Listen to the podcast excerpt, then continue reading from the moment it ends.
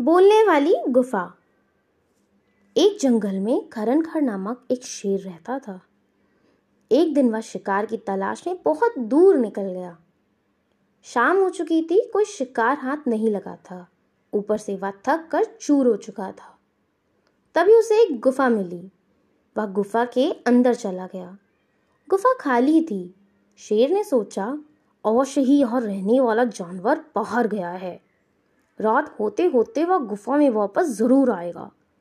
ऐसा करता हूँ, तब तक यहीं छुप कर बैठ जाता हूँ।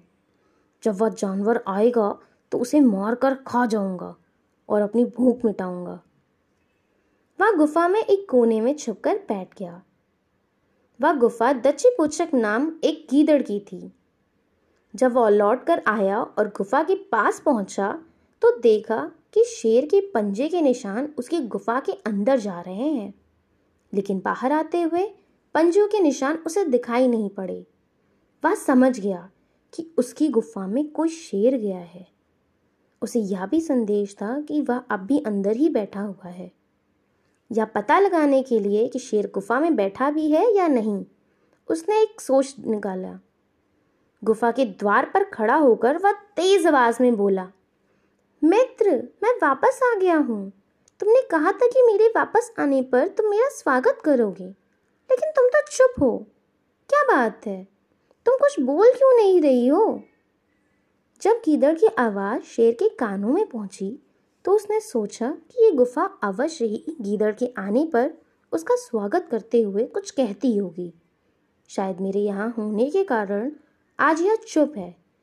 अगर गुफा कुछ नहीं बोली तो कहीं गीदड़ को संदेह ना हो जाए।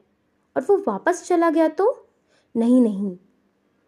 इसीलिए वह गरज कर बोला, आओ मित्र, तुम्हारा ही स्वागत है। जल्दी से अंदर आओ। शेर की गरज सुनकर गीदड़ डर गया। वह उल्टे पैर वहाँ से भाग गया। इधर शेर बहुत देर तक गीदड़ के अंदर आने का प्रतीक्षा करता रहा, लेकिन अब व्यर्थ रहा। अंत में उसे समझ आ गया कि गीदड़ उसे मूर्ख बनाकर भाग गया। शेर को अपनी मूर्खता पर बहुत क्रोध आया। किंतु अब वह क्या करता? शिकार उसके हाथ से निकल चुका था। इस कहानी से हमें यह सीख मिलती है कि भविष्य के संकट को भाप कर जो बचने के लिए कोई सोच निकाल ले, वही इंसान बुद्धिमान है।